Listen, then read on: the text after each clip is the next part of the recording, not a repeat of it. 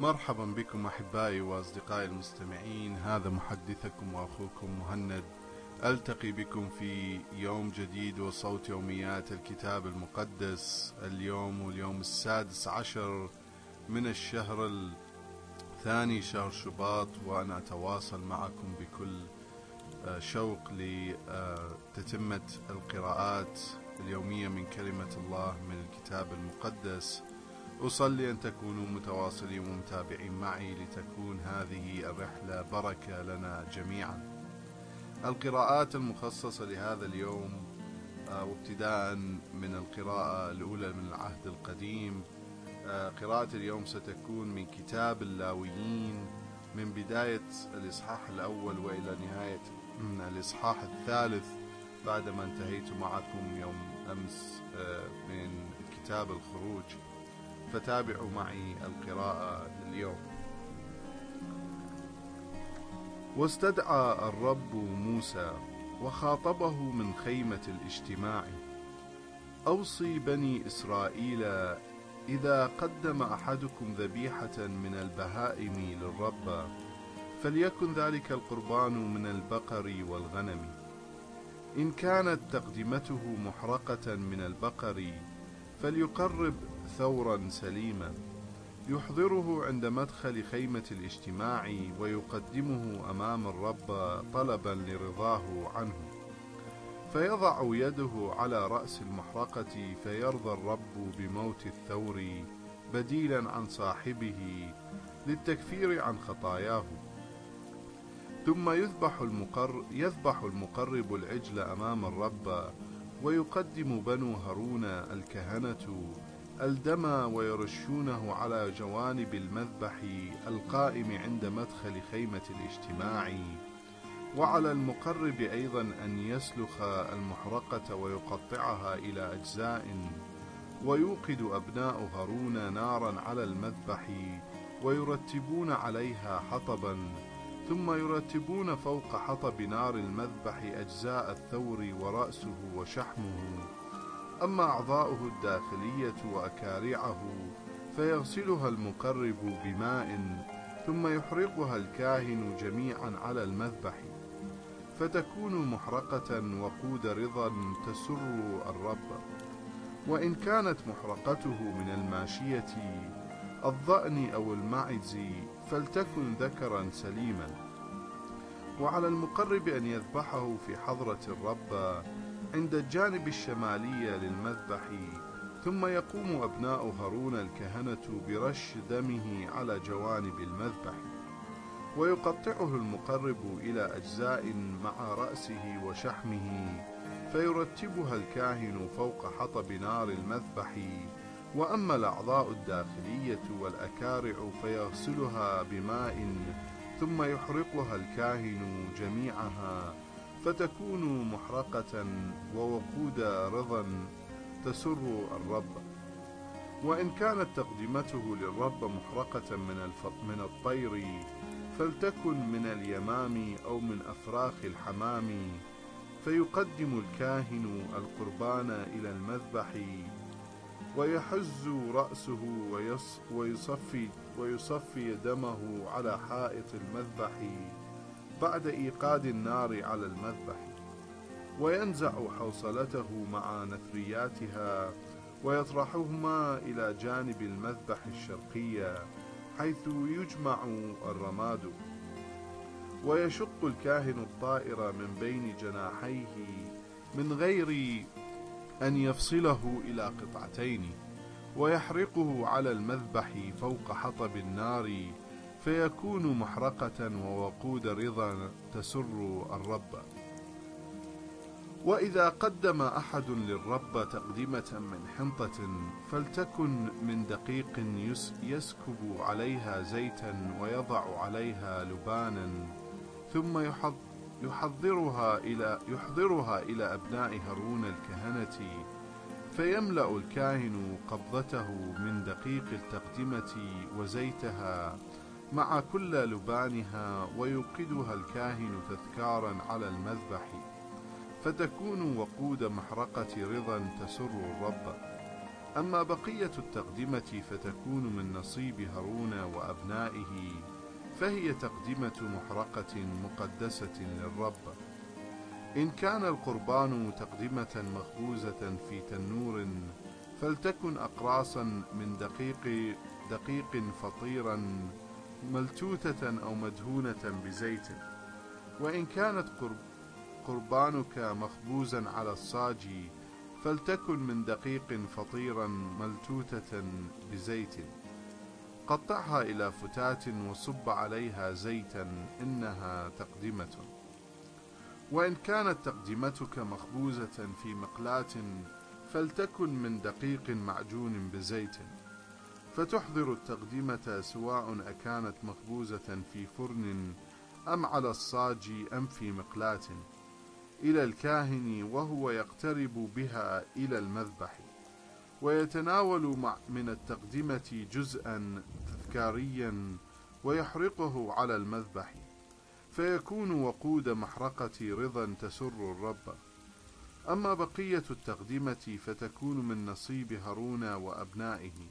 فهي تقدمة محرقة مقدسة للرب. لا تضعوا خميرا في كل تقدمة دقيق تقدمونها للرب. كل قربان فيه خمير أو عسل لا تقدموه محرقة للرب.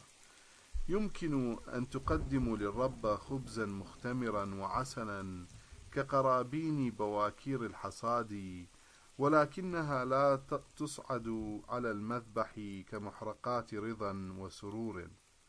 عليك أن تملح تقديماتك إياك أن تخلي تقديمتك من ملح عهد إلهك.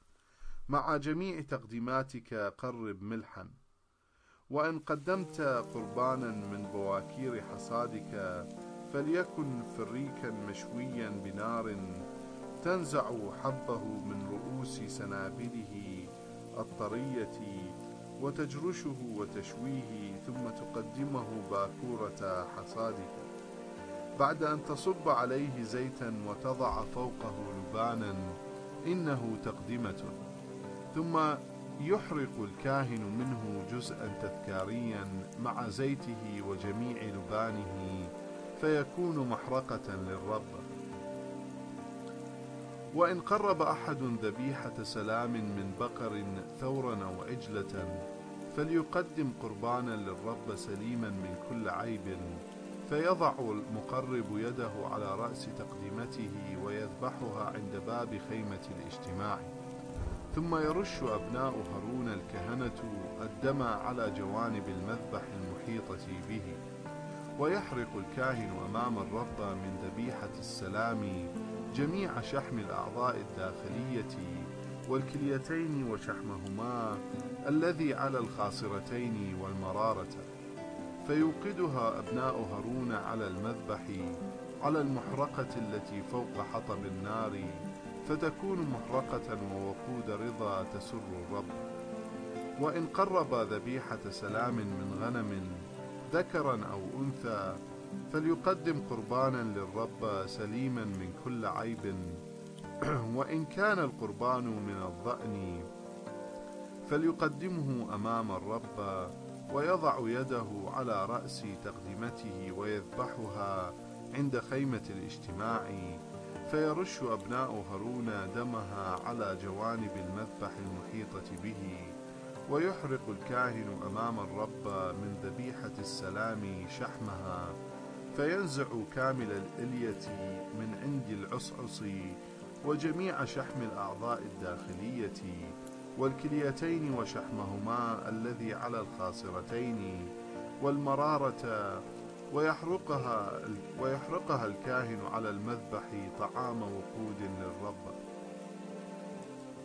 وإن كان قربانه من المعز فليقدمه أمام الرب فيضع يده على رأس تقدمته ويذبحها عند خيمة الاجتماع. فيرش أبناء, أبناء هارون دمها على جوانب المذبح المحيطة به ويحرق الكاهن أمام الرب من ذبيحة من ذبيحته جميع شحم الأعضاء الداخلية وينزع وينزع كذلك الكليتين وشحمهما الذي على الخاصرتين والمرارة. ويحرقها الكاهن على المذبح طعام وقود رضا وسرور. فيكون كل الشحم للرب لا تأكل الشحم ولا الدم هذا فرض دائم عليكم حيث تقيمون جيلا بعد جيل. آمين. أحبائي وأصدقائي المستمعين هذه كانت القراءة من كتاب اللاويين من العهد القديم. قرأت لكم عن شريعة قربان المحرقات وعن تقدمة الدقيق وعن تقدمة إذا كان الذبيح من الغنم والحملان أو من الماعز وكل الإجراءات والتطبيقات العملية على كيفية تقدمة الذبائح والتقديمات الأخرى من الدقيق والتفاصيل التي أعطاها الرب لبني إسرائيل على عن طريق النبي موسى لعبادته. آه، أنتقل بكم الآن إلى القراءة الثانية من العهد الجديد فتابعوا معي. القراءة لليوم من العهد الجديد من إنجيل مرقس ستكون من الإصحاح الأول من بداية العدد التاسع والعشرون وإلى نهاية العدد الثاني عشر من الإصحاح الثاني فتابعوا القراءة. وحالما غادروا المجمع دخلوا بيت سمعان وأندراوس ومعهم يعقوب ويوحنا. وكانت حماة سمعان طريحة الفراش تعاني من الحمى. ففي الحال كلموا يسوع بشأنها فاقترب إليها وأمسك بيدها وأنهضها. فذهبت عنها الحمى حالا وقامت تخدمه. وعند حلول المساء لما غربت الشمس أحضر الناس إليه جميع من كانوا مرضى ومسكونين بالشياطين حتى احتشد أهل المدينة كلهم عند الباب فشفى كثيرين كانوا يعانون من أمراض مختلفة وطرد شياطين كثيرة ولكنه لم يسمح للشياطين بأن يتكلموا لأنهم عرفوا من هو. وفي اليوم التالي نهض باكرا قبل الفجر وخرج إلى مكان مقفر وأخذ يصلي هناك. فذهب سمعان ومن معه يبحثون عنه فلما وجدوه قالوا له إن الجميع يطلبونك. فقال لهم لنذهب إلى مكان آخر في القرى المجاورة لأبشر هناك أيضا فلأجل هذا جئت.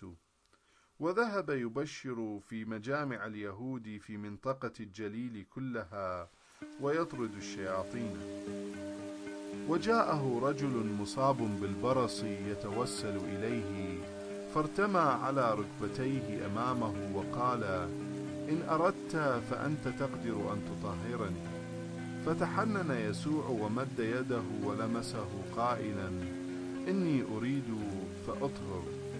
فحالما تكلم زال البرص عنه وطهر وفي الحال صرفه يسوع بعدما أنذره بشدة قائلا انتبه لا تخبر أحدا بشيء بل اذهب واعرض نفسك على الكاهن وقدم لقاء تطهيرك ما أمر به موسى فيكون ذلك شهادة لهم. أما هو فانطلق ينادي كثيرا ويذيع الخبر. حتى لم يعد يسوع يقدر أن يدخل أية بلدة علنا بل كان يقيم في أماكن مغفرة والناس يتوافدون إليه من كل مكان. وبعد بضعة أيام رجع يسوع إلى بلدة كفر ناحوما وانتشر الخبر أنه في البيت فاجتمع عدد كبير من الناس حتى لم يبقى مكان لأحد. ولا أمام الباب. فأخذ يلقي عليهم كلمة الله وجاءه بعضهم بمشلول يحمله أربعة رجال ولكنهم لم يقدروا أن يقتربوا إليه بسبب الزحام. فنقبوا السقف فوق المكان الذي كان يسوع فيه حتى كشفوه ثم دلوا الفراش الذي كان المسلول راقدا عليه. فلما رأى يسوع إيمانهم قال للمشلول يا بني قد غفرت لك خطاياك وكان بين الجالسين بعض الكتبة فأخذوا يفكرون في قلوبهم لماذا يتكلم هذا الرجل هكذا؟ إنه يجدف. من يقدر أن يغفر الخطايا إلا الله وحده؟ وفي الحال أدرك يسوع بروحه ما يفكرون فيه في قلوبهم فسألهم لماذا تفكرون بهذا الأمر في قلوبكم؟ أي الأمرين أسهل أن يقال للمشلول؟ قد غفرت لك خطاياك أو أن يقال له قم أحمل فراشك وامشي. ولكني قلت ذلك لتعلموا أن لابن الإنسان على الأرض سلطة غفران غفران الخطايا. ثم قال للمشلول لك أقول قم أحمل فراشك واذهب إلى بيتك. فقام في الحال وحمل فراشه ومشى أمام الجميع فذهلوا جميعا وعظموا الله قائلين ما رأينا مثل هذا قط؟ آمين. أحبائي المستمعين هذه كانت القراءة من العهد الجديد من إنجيل مرقس. قرأت لكم عن معجزة شفاء حماة سمعان وكيف كان يسوع يبشر في الجليل ويطرد الشياطين ويشفي المرضى. وعن قرأت لكم عن معجزة شفاء الأبرص وكيف ذاع خبر يسوع في كل الجليل وما حولها وكيف كان يأتي الناس كانوا يتوافدون إليه من كل مكان.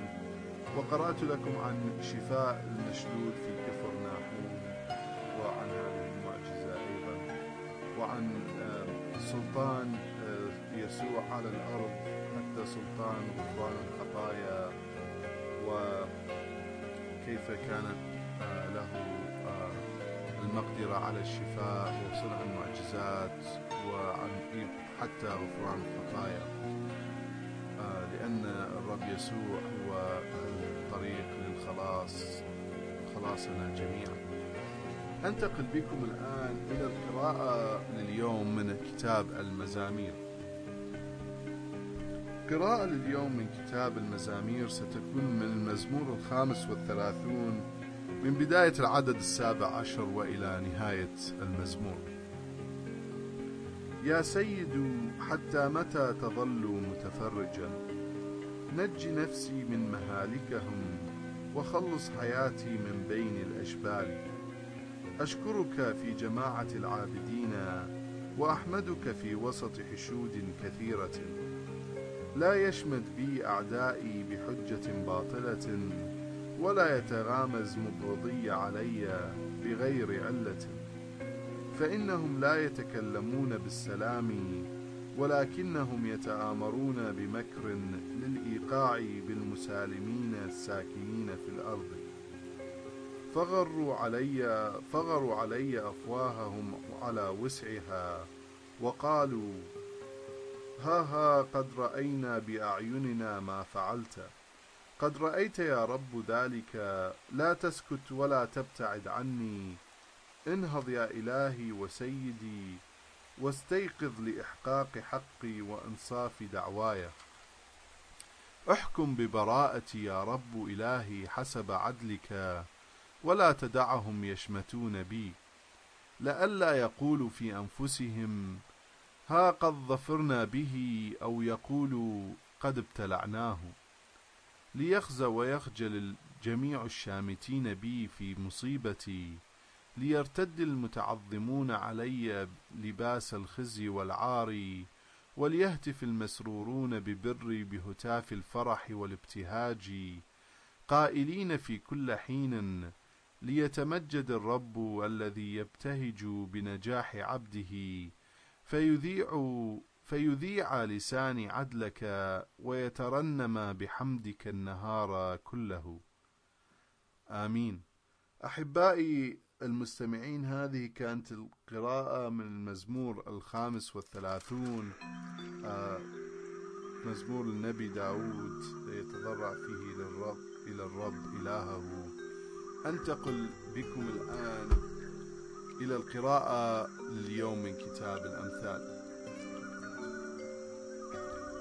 قراءة اليوم من كتاب الأمثال أمثال وحكم النبي سليمان ستكون من الإصحاح التاسع من بداية العدد الثالث عشر وإلى نهاية الإصحاح. المرأة الجاهلة صخابة حمقاء مجردة من كل معرفة تجلس عند باب بيتها على مقعد في أعلى مشارف المدينة.